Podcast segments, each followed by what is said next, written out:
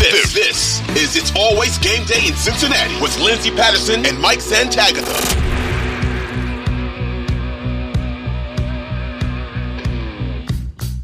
We are back on It's Always Game Day in Cincinnati. Lindsay Patterson, Mike Santagata. Mike, what's up? Well, uh, today is the day for me where Spider-Man 2 comes out. So I'm excited. Um, as of recording, I have a little under five hours. So that's what I'm waiting for. Um, other than that, you know, my fiance is great with like she knows that this is kind of like a side job. and like, hey, we don't we don't schedule anything on Sundays except the bye week type thing. But you know, Spider-Man week doesn't really feel like a bye week, but then she scheduled I have engagement photos Saturday and I'm meeting with friends Sunday, and I was just like, oh no, my bye weekend. It's, it's over. Your bye weekend is over. You have plans. This is what happens because I was just thinking that how many people will be going to the pumpkin patch on Saturday or Sunday because there's no Bengals game on Sunday. You go do your activities. You have things that were planned that you can knock out because it's no longer bye week. And I know you had other plans, but unfortunately, that's gonna that's how it works. Yeah. Uh, luckily, I'm not in the Cincinnati. Well, we're not going to a pumpkin patch. We bought some Walmart pumpkins, so that'll that'll be the pumpkins that I possibly carve. I. How do you feel about carving pumpkins? I don't want to do it. I don't love it. Like it's gross. Why are you doing it? Why are you I don't even care. I just like scooping it out, and if the pumpkin came to me, mm-hmm. just carved out, and like I just gotta carve it myself love it. That's great. That's fine. It's the process to get there that I don't like. I would rather paint the pumpkin than carve it. Yeah. I think that would be fun. I, I you, you like you said, you have to get all the stuff out. The pumpkin's good for like one night to put a little candle in it and say, "Oh, look at the pumpkin I carved." It's it's I don't like to do it. And if you like to carve pumpkins, I'm sorry, this is a non-carving pumpkin podcast. Um, but do it during your bye week. But it's bye week. You know what happens during bye week? all kinds of different scenarios. There's a lot right now. And I, f- I feel like if you were on Twitter today or even the last 24 to 48 hours, you would see all the different trade scenarios because the deadline is on Halloween, speaking of pumpkins, and it'll be here before you know it. Two, everybody's has these scenarios of a tight end or maybe they can trade for a running back. And I will say that I, I had mentioned the Perine thing a couple podcast episodes ago. I was kind of saying it like I was kind of joking about it. I don't think that they're going to do anything when it comes to the trade deadline, reaching out to another team. Look, I'll be surprised if they do, but I don't think any of that stuff's going to happen. How you feel about all that stuff right now? Uh, what are the odds they actually make a trade, do you think? 5%. Okay. Just enough to not be scientifically mm-hmm. significant. That was uh yeah. Stupid. That was always the, the rule. I was a science major. Those are rules that had to be under 5%. So just outside of that, like, we don't, you know, like it could happen. yeah, there's a chance. I mean, they've done other things. They've changed their ways over the last couple years. But when it comes to the middle of the season trading, you just don't see it. I know the Carlos Dunlap one, but I feel like that's a bad example. Oh yeah, um, this would be trading to acquire. I don't think they're going to trade anybody away. No, but I mean, I feel like there are I don't know. Would you rather trade for a backup running back or a starting tight end? A running back. Oh, I am the opposite. Really? Yeah, yeah. I just I feel like the backup running back matters, of course, but the starting tight end's on the field all the time. So I feel like it might be more important. I mean, I have some gross names we could throw out. Go ahead, throw them out. I don't think it's going to be anything exciting. Okay, so like the one I think everybody's going to want is Mike Gesicki. Look, I think they're howdy Gesicki family. There's a reason that this man has never been the start. Like he he had the two 700 yard years, back to back years. He is benched for tight ends that aren't as physically gifted as him. He doesn't block. He's basically a receiver. Great. And I guess the Bengals have a tight end that can block and they don't use them. So maybe they really just do need a, a big receiver. But I don't know. I just I don't I don't think I see him in the same light as a lot of fans, but okay. back to back. Keep it going. Nearly, it sounds great. nearly the same age. Hunter Henry and Austin Hooper. I feel like they're competent. That could I feel like that could get you a Hayden Hurst type tight end. That's what I was gonna say. I feel like that could get Hunter paid at the end of the season. Not yeah. nothing crazy, but a nice little chunk for a tight end player on another team. Yeah, yeah. Dalton Schultz is there. He signed a one year deal with Houston, so I guess that's a possibility. Um, but I don't know what Dalton Schultz market is for anything. If Houston wants to give him because he signed the one year deal there. And then the other guy I was looking at when I'm just looking at the guys are in contract years would be Gerald Everett, although he is no longer like the young fun. He is 29 years old and he was kind of disappointing in LA.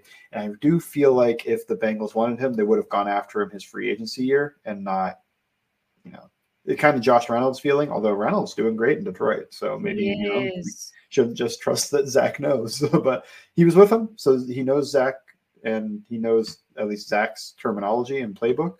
Maybe mm-hmm. not this system, maybe not all the plays, but that one I guess also if you're going to look at tight ends possibility. But yeah, nothing, nothing like that exciting, and that, that also fits the Bengals because I don't think the Bengals are going to try to do anything that exciting at the deadline. It's almost unfortunate that the Jets are three and three right now because I feel like if they would have lost even this past weekend, they'd be two and four, or even if they only had one win, they could be looking at a season where obviously Aaron Rodgers, I don't see him returning. I know there's some people out there that think he's going to end up returning from his Achilles injury this year. That would be crazy. Um, but they have quite a few tight ends on their roster. Um, and that could could have been a team that could be looking at trading, but now they're three and three. There's still hope for their season. Um, so I don't, I just, I don't see it happening. The Hayden Hurst thing that I'm seeing today, the Cincinnati Bengals do not want to pick up that contract. Well, yeah, I mean, I don't even know if it's that, but it's multiple years. Like they don't want to add a multi-year expensive deal. That's why I'm looking at guys in contract. Like this is it. Like, yeah you get this deal, you get paid somewhere else. Kind of like what they thought with Irv, even if Irv hasn't worked out. And that's why I went to running backs real quick to try to see if I see names that There's make sense in the grand scheme of things. And um, injuries noted, but Rashad Penny's like a healthy scratch in Philly. I don't know. That feels he's got juice. So here's my thing because I I know I feel like I've said this plenty of times on here. I don't think the Cincinnati Bengals utilize the tight end position, but do I think the tight end position could help their offense right now? 100%. They're last in the NFL. Anything could help their offense. Um, but for me personally, I still want to see a run game, and I want to believe I want to believe in Chase Brown. Oh yeah, well that's why I brought Rashad Penny was I wanted to talk about maybe yeah. a couple backup running backs. Now, give yeah. me some more backup running backs. Yeah, yeah. Penny's cool though. I mean, he averaged over six yards a carry in 21 and 22. This year, he's only had three carries and he's averaging three yards an attempt. But I don't know. Maybe the injuries have taken their toll. Maybe they haven't. But I feel like that's something that they don't have is somebody that's exciting can break off a run like that. Like I've seen people float around Cordarrelle Patterson. Do you know how old Cordarrelle Patterson is? I thought he he I have no clue. I didn't even know he was still in the league to be completely honest with you. Yeah, he's 32 and he's averaging 5 snaps a game for Atlanta. I, I feel like people have an idea of Cordell Patterson that is not what he currently is. And I'm also just going to ignore like any running back that's like Austin Ekeler, Derrick Henry, Tony like those guys that they're not, not, they're not after that. I can't yeah. It's that's the problem. I mean, if a guy was if a guy was capable yeah. of adding to your running back room, he'd probably already be on a team right now. Um, and I just I don't see them trading for one. The only one, and like I said, it makes sense to me, and I know how a lot of people feel because I feel like he's running back number three on Denver when it comes to Perine. It's just oh, because he's familiar. It's just because he's familiar with it, and it just feels like something. If they were to trade, they would go to something they know. I'm looking up his. I mean, I guess it's only a two year deal, and you can get out of it this year or uh, next year. I mean, with one point five. The same thing. The same thing Denver did. Yeah, yeah, I, they're probably willing, but man, I think I'd rather go for a Rashad Penny just because I want something different in the backfield. I want something with juice, not just ah, cool, Perine's back, and then it's probably good. And like your offense will, the success rate and staying on schedule, that'll all be there. But Perine, he doesn't give you explosive runs. Similar to Mixon right now, he's not giving you explosive runs, even if he can keep you on schedule. So mm, to me, I'd rather go for a guy that can okay, you know, like hand him the ball and he might just break something off, which is something none of the running backs have done this year. Like Mixon's the closest, and he's also the guy that keeps them on schedule, and he's the only guy getting carries anyway, so he's the only one that has a chance. So they don't trust any of these other players. Yeah, when you look at who some of these teams were signing off the street to uh, play running back after these injuries, like Damien Williams, he's back. Uh, he, he played snaps for Arizona. That uh, the Lombardi Lenny uh, oh my goodness, what is his market? Royce Freeman off the street? well, you saw that report earlier. It was kind of like an agent probably put it out like Lenny's going to go, the Bills have interest in him. He's going to come work out. And then all of a sudden, one of the NFL Network reporters said on Monday morning, This is not happening. He is not going, he's getting a lot of interest, but it's not in Buffalo. No, I can't. Lenny doesn't give you what I'm looking for either. No, like no, no, his no. athleticism's kind of zapped too. Like I, what I would be looking for is either is probably something exciting. I guess Darrell Henderson could have fit that, but the, he just signed to the Rams again. And that's another one. It's like Zach, I think, is familiar with him. I think mm-hmm. they cross paths in LA. And there's probably a reason he's not interested. it's just usually how that goes. But at the same time, you look at Josh Reynolds, he's succeeding, he's thriving in Detroit. And Zach was never interested in him, even as a wide receiver four. It felt like there was always a rumor that Cincinnati had interest in him for like two years. And yeah, there'd be like rumors, but then he'd sign like a vet min deal, and mm-hmm. it's like if he was, if we were, if the Bengals were actually interested, he would have been probably, signed. Probably yeah. would be Cincinnati. So it doesn't really sound encouraging when you bring up all these names and the people. So I, I, I just want people to realize there are a couple things here. I don't see it happening. Um, there are things that the Cincinnati Bengals front office they've changed over the last few years. I just don't see this happening.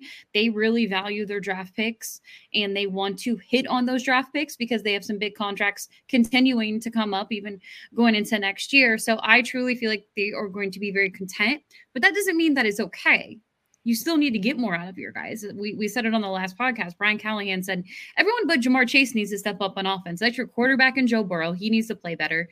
You look at, you know, the rest of your wide receiver room, your running back room, and Joe Mixon, and maybe they involve Chase Brown more in the second half of the season. And, and we saw a little bit of Chase Brown in the last game, very minimal Chase Brown. But I think that you got to see what he is. You draft him for a reason, fifth round. I think they feel he could be running back number two. I want to see more out of him. I do too, but then I always think of the Mike Zimmer quote with Kellen Mond, where a reporter asked, like, don't you want to see more Kellen Mond? And he said, not particularly. I see him every day in practice. Zach Taylor definitely no no no offense. This is not a, a bash on Zach Taylor, but look, he has the wide receivers. Joe Burrow wants to throw the ball, so they don't they don't really want to run the ball at all. Uh, but you have to run the ball. You you have to be able to run the ball. It's just there's no way about it towards the second half of the season. Um, and you know, this isn't about Joe Mixon because I do I, I did feel encouraged by him early in the season. But mm-hmm. you still need you still need that second running back. You really yeah, you need a, you need to make it so Mixon doesn't wear down in the next couple of weeks. I mean, that's the biggest thing to me personally is just I want to see him make it to the end of the year and still have all this juice. And to do that, instead of him taking 20 touches a week or something, he's at 15 and somebody else is able to take six. Like I feel like I'm not asking for that much, like six, seven touches from a different running back per Push game. Make it Trayveon one play. Make it Chase Brown one play. You know. yeah, we say this, and then you don't like, believe yeah, that. but they're not doing it. So like, do they need somebody else? But then who's out there? And then that becomes a whole thing. Is like, have they just kind of like made their bed and they might have to imagine Mixon out. Like that's the biggest thing to me is like if Mixon was out, what do they do? Because it feels like they just they would probably have to roll.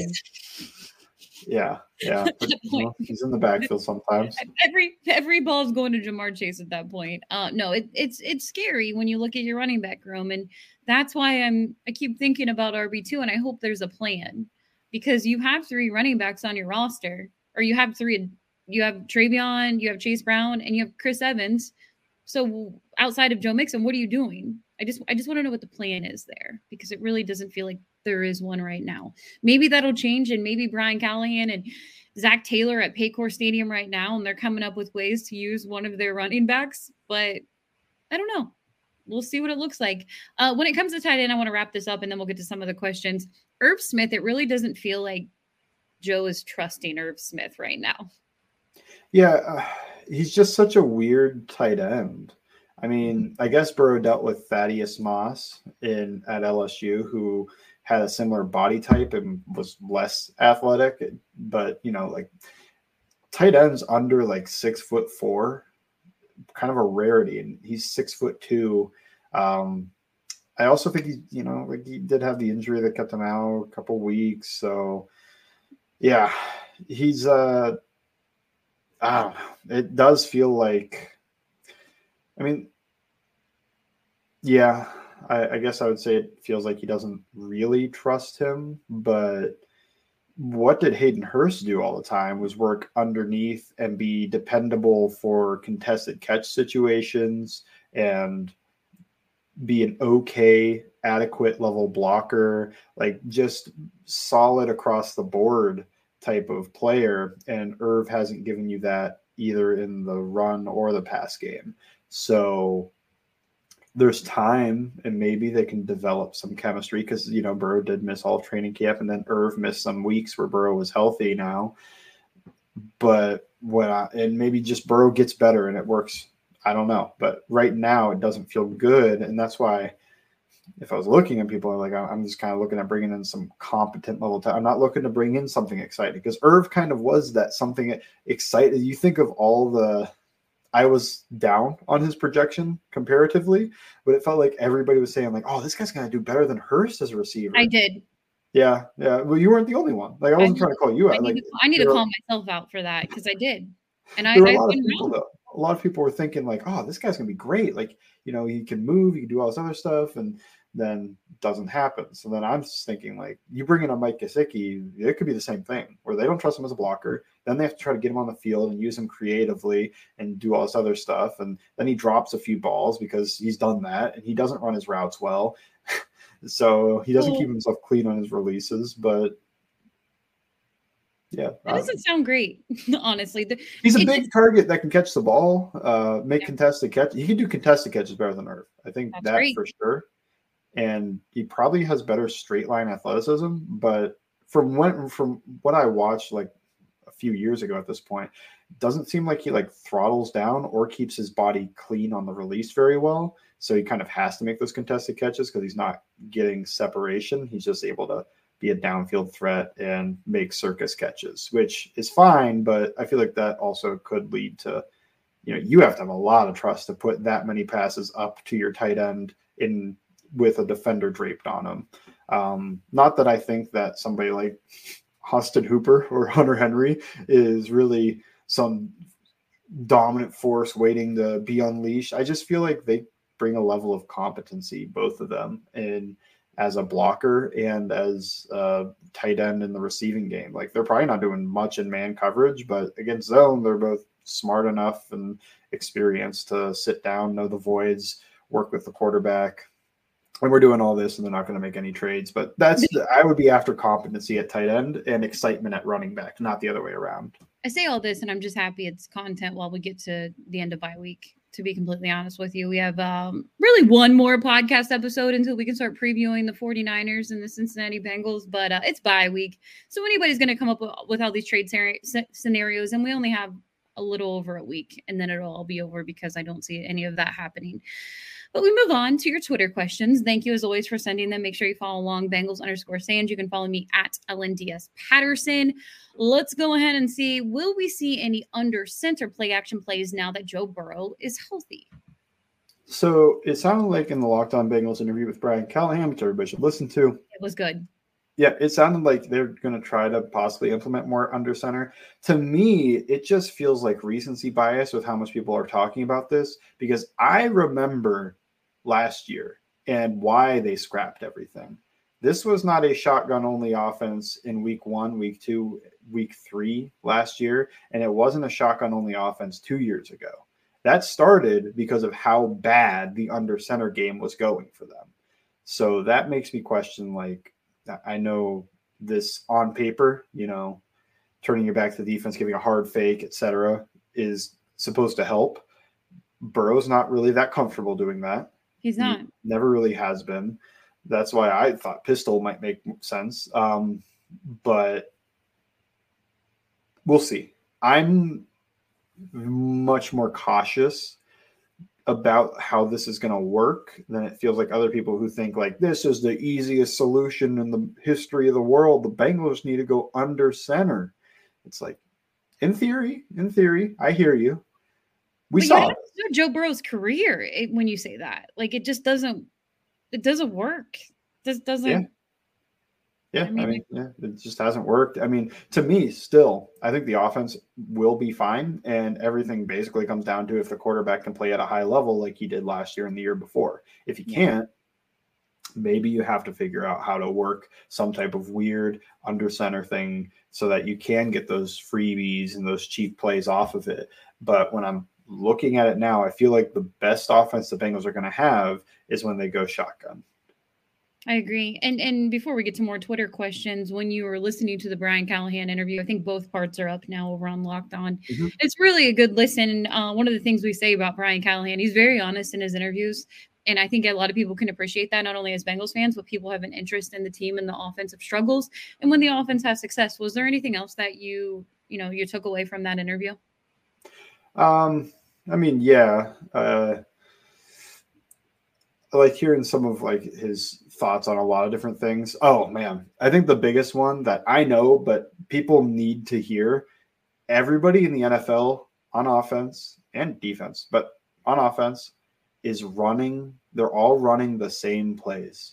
Mike McDaniel is not drawing up plays on the back of a Wendy's napkin every week that nobody has ever seen before. And he talked about that. He basically said like we're all running the same plays. It's mm-hmm. that's that's to me also what like the execution of things is kind of more important than anything else. But you know the frequency in which you call different things and when you call them into what defenses, et cetera. This all matters, and how you dress up the plays matters a lot.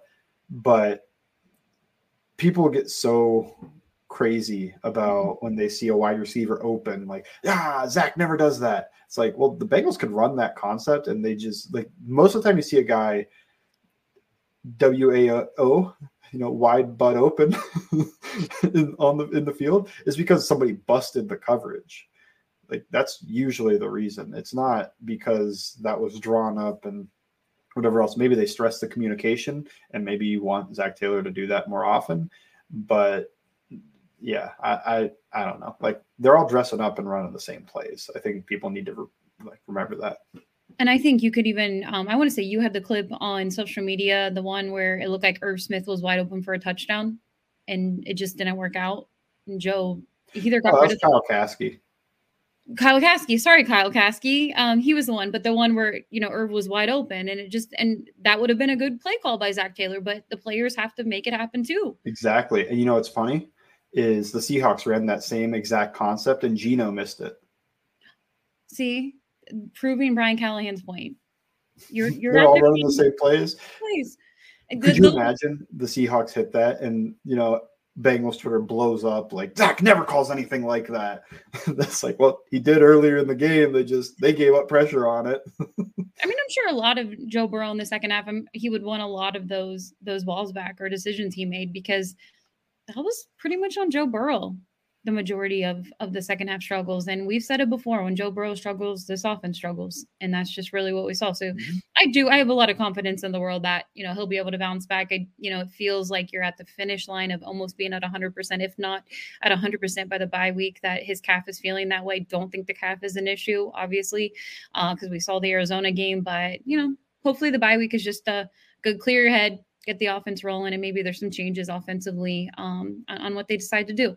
Another Twitter question What run plays will we see against the 49ers? Tight zone and duo for sure. Those are their core plays. The 49ers play what's called an even front, so four down. And this is like what Marvin Lewis used to do and with Mike Zimmer um, for their, you know, most of their stuff. They really kind of, it's not, it's not the Jim Schwartz defense, but it's closer to that than it is like, uh, what the Steelers do, or you know, they want to get upfield and they want to rush and they want to rush the passer, but they want to get penetration because penetration can kill run plays. So I wouldn't be shocked if this is a game they attempt a trap. Um, I think this could be a game that they. I I would be very nervous about how it goes. They could be trying some wide zone stuff. They've done that other times this year. Um, but definitely some tight zone and duo because they'll run those into any front. Those are kind of like run it runs where you you get that play call, and sometimes you get a call it's like against even do this, odd do this. You get that call, and it's just like that's your run call. Like don't worry about anything else. It'll work against either one. At least it does on paper. So that's what I'm uh, thinking, unless I'm at the other way around, in which case uh, Kyle Shanahan will run absolutely everything. Yeah, Kyle versus Lou. We'll see what it looks like. And honestly, one of my favorite Joe Burrow games was the 49ers loss. Um, the fourth quarter, letting Joe cook. It was like when they finally let Joe cook, but didn't let him cook in overtime. And I know Zach Taylor, you know, he was raising his hand at the end of it. It was like, I should have let Joe throw the ball in overtime. He was able to throw two great touchdown passes to Ja'Marr Chase after they struggled. They pretty much gave the ball away on two special teams. Um, uh, who was it? Who was it? I'm losing my train of thought. Fumbled the ball. Darius Phillips. Darius Phillips and pretty much let the 49ers in the game and it just felt like, oh, it's so sloppy. They're not going to come back. They ended up coming back. And again, that was my favorite Joe Burrow game, one of my favorite Joe Burrow games, um, even though it was a loss, because then you you just saw how special he was in that game um, in the second half. So yeah, we'll see. We'll see Kyle versus Lou. Um, right now, Christian McCaffrey, again, we will have a podcast all next week to preview all of this. Um, he's currently day to day, so um, I would I would be surprised if he doesn't play in the Bengals game. They do have a game on Monday Night Football, be a short week for them, and then Deebo is expected to return to both left the Browns game early, and obviously huge playmakers for the 49ers offense. So we'll go ahead and get to that next question. What happened? We talked about this, and I apologize in advance because here's the thing: I send these Twitter questions to our producer Spencer, and we hit on it. And and I'm and I'm sorry about that, but let's just hit on a little more when it comes to the the running game and and and what that's you're expecting that to look like in the second half of the season. And we don't even have to say if Joe Mixon gets injured, but just overall.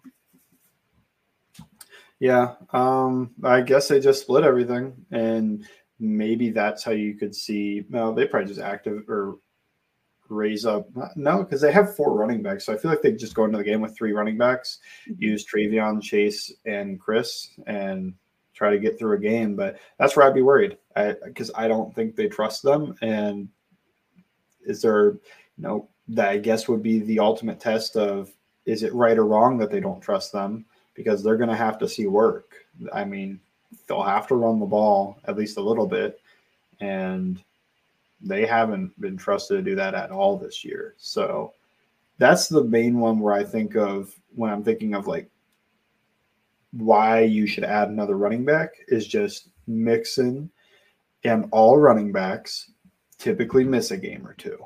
Yep. What happens during those games? Because imagine that happens in a very winnable game, and then you get up four points or something, and you want to run four minute drill, you know, where you just kill the clock and run it out, and Joe Mixon's not there who do you go to? That would be tough. They they needed one yard on Sunday.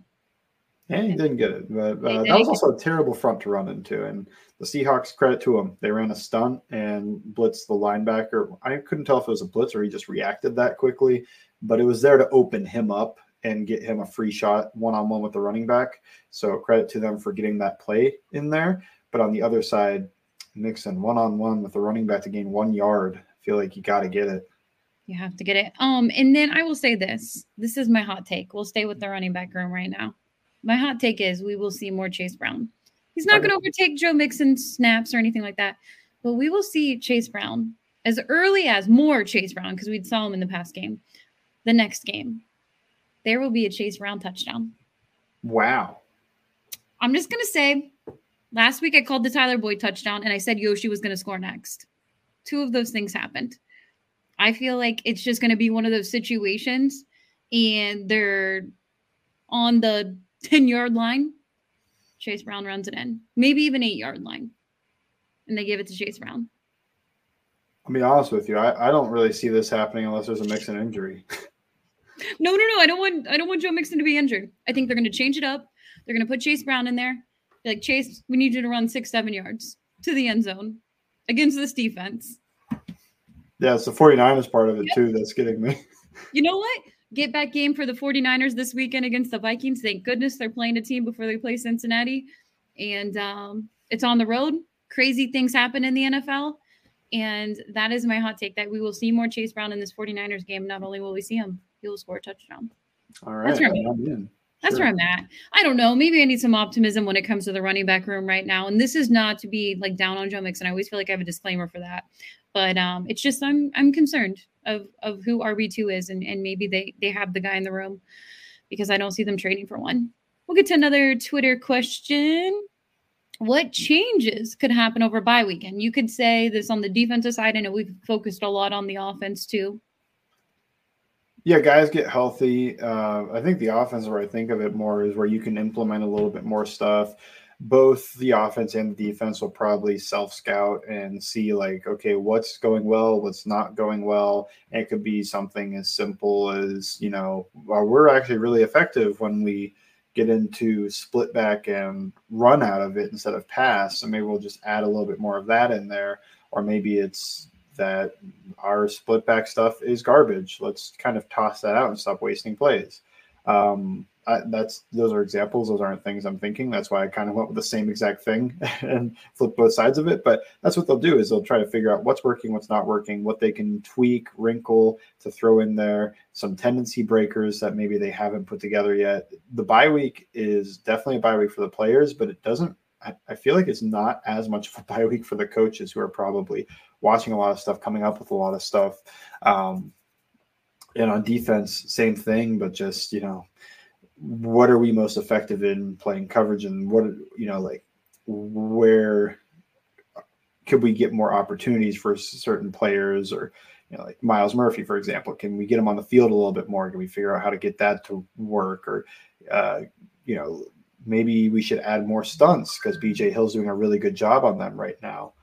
Uh, yeah just random ideas in there I think one of the coaches, and I can't remember if it was Lou or Brian Callahan, because I feel like I've listened to so many coach coach interviews over the last few days, said that they were going to go away for two days and then they were coming back.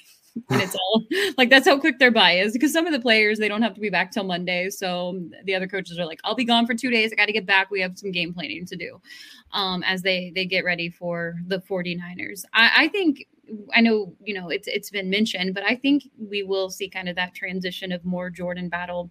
I just don't know if it's going to be against the 49ers or it's against the Bills, but I just feel like that transition is even though the percentage wise from this past game wasn't there, just I don't know, it just feels like it's it's going to happen sooner than it later. feels like it's going to happen to me because of how they're now using Dax Hill, where they were using uh, Jordan Bat, or they were using Dax Hill mostly underneath and Nick Scott deep, and they mm-hmm. kind of flipped that the past two weeks, where they're using Dax Hill more deep and um, Nick Scott underneath.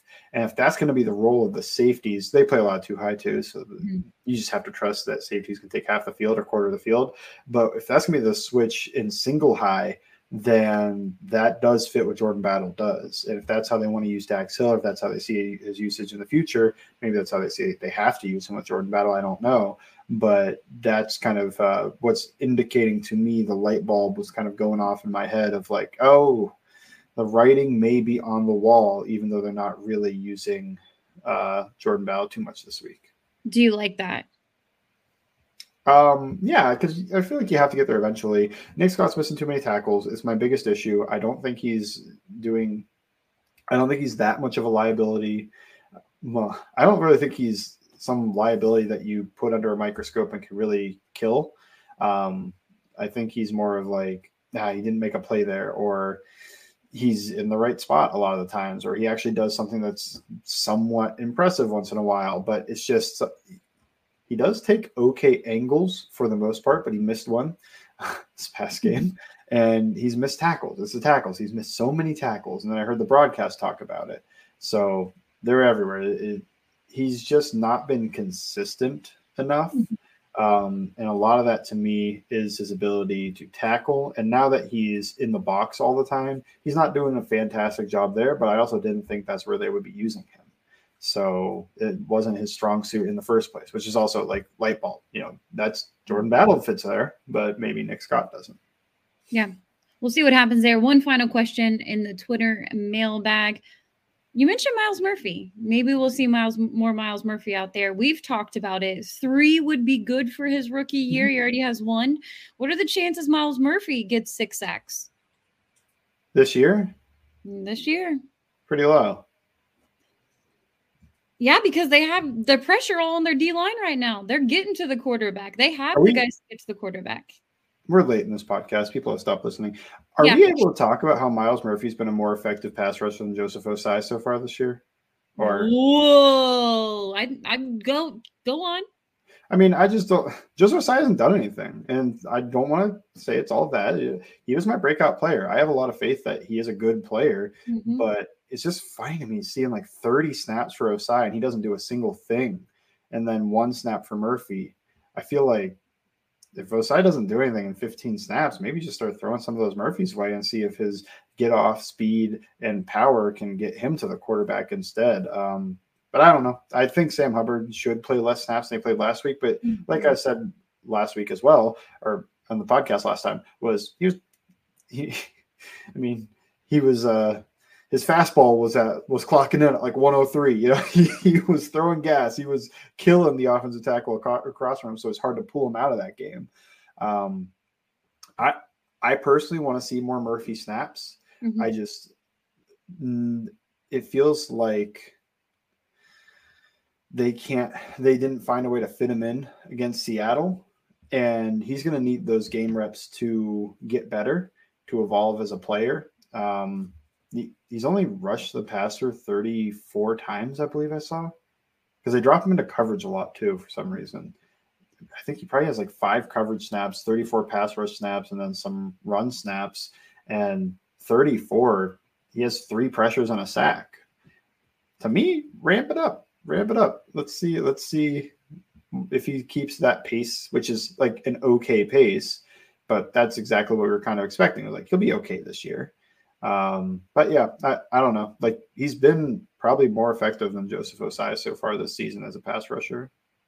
That's what bums me out because I was looking forward to Joseph Ossai too. And look, I somebody he could still be battling his injury and kind of playing through it. You know, we'll never know because players do but that. But if that is the case, then Myles Murphy should be playing. Yeah, exactly. Here's another thing with with Joseph Ossai. He's going to play out his rookie contract, and that's probably going to be in Cincinnati because yeah, I mean, the, his the agent is. Well, oh, is he a Mulugheta guy? He's a Mulugheta guy. Okay. So he's going to be here as long as his rookie contract, and I don't see it being any longer. And that is that's unfortunate because I really like Joseph Ossai.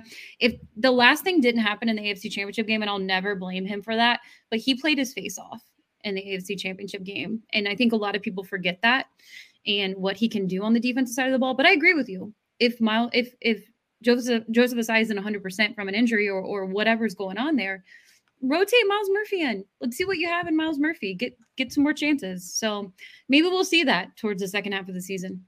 Yeah, that was even supposed to be like um not just like uh, Myles Murphy is better than Joseph Ossai. No, that was supposed to be like Joseph Ossai. If he's you know like performing at this level, you might as well just toss Murphy in there for now and give Ossai more breaks and let his yeah. ankle heal up even more. I know it's high ankle sprain, so it's hard to tell when that gets better. And he tries, I'm sure, to come back as quickly as possible.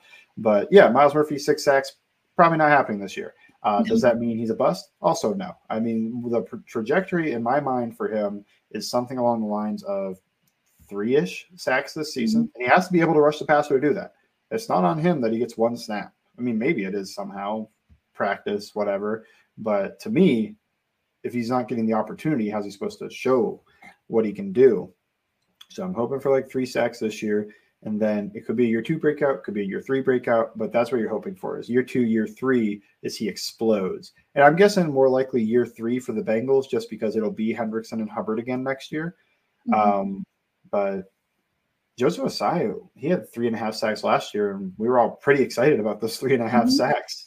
So if Murphy gets three sacks this year, and then next year, if you can bump that up four in a limited role, five in a limited role, but like you start thinking, okay, like I know he's a part time player, but he looks like he's got the goods. And then he goes to a full time starter year three, and maybe then you can get the full experience. You know, if you do if you put it out at the end of the season, if Myles Murphy gets three and a half sacks and people are like, that's not good enough, that's not enough, and you say, Were you happy with Joseph Ossai's production last year? And they say, Yeah, it was. Thought I did a good job. Yeah, and you right. give them those two numbers, it, will be looked at totally different ways. And I know it's different because Myles Murphy was a first round pick, but he was a late first round pick. And mm-hmm. I don't I don't know. I'm I'm I'm still on this. Myles Murphy is going to be really fun, and I can't wait to see what he's going to be able to do. But I agree with you. Let's see what let's see let's see some more Myles Murphy out there. And that is nothing against Joseph Ossai because look, I want Joseph Ossai to be amazing on this defense. Um, and it just just hasn't been there yet. So we'll see we'll see what that looks like. But um, overall, everybody knows what they did against Seattle, and it was really encouraging. You have a great piece on all Bengals. Uh, just give a quick uh, summary. Of what's up there? Uh, well, the thing that stood out to me in the past game was when the Bengals had back to back goal line stands and gave up zero points. So I wrote about that. They had negative five net yards over those two stands. Uh, credit to the sacks. But yeah, Geno Smith, one of five passing the ball. And that's when he got the ball off because he got sacked twice as well. So seven pass attempts and six of them failed. And then there was a run play that also failed. And that was almost all exclusively DJ Reader uh, just dominating. So, and Logan Wilson making a good run in and finishing it off. But yeah, like read about it because there's some guys that stepped up. There's a reason that the Bengals defense played so well in that stretch, and you could see every play. I whatever every play. So you could see every play and think like, was this good defense or was this, uh, you know, Seattle messing up or Geno not seeing it or whatever? To me, all of them good defense, except the one play that they gained 12 yards, in which case that wasn't good defense, but they made the stop and then played good defense after that. So one out of eight plays didn't go well, and seven of them did, and that's how you end up giving up zero points on two goal line stands. The way the first drive happened, I thought it was going to be a long day at Paycor. So um, for them to for it to end the way it did um, just a great job by the defensive side of the ball. Really felt a lot like 2021 2022 when they've had to step up when the offense w- was struggling um, in the second half. But make sure you go check that out during bye weekend all bengals. Follow along bengals underscore sand. You can follow me at lnds patterson. And thank you for listening too. It's always game day in cincinnati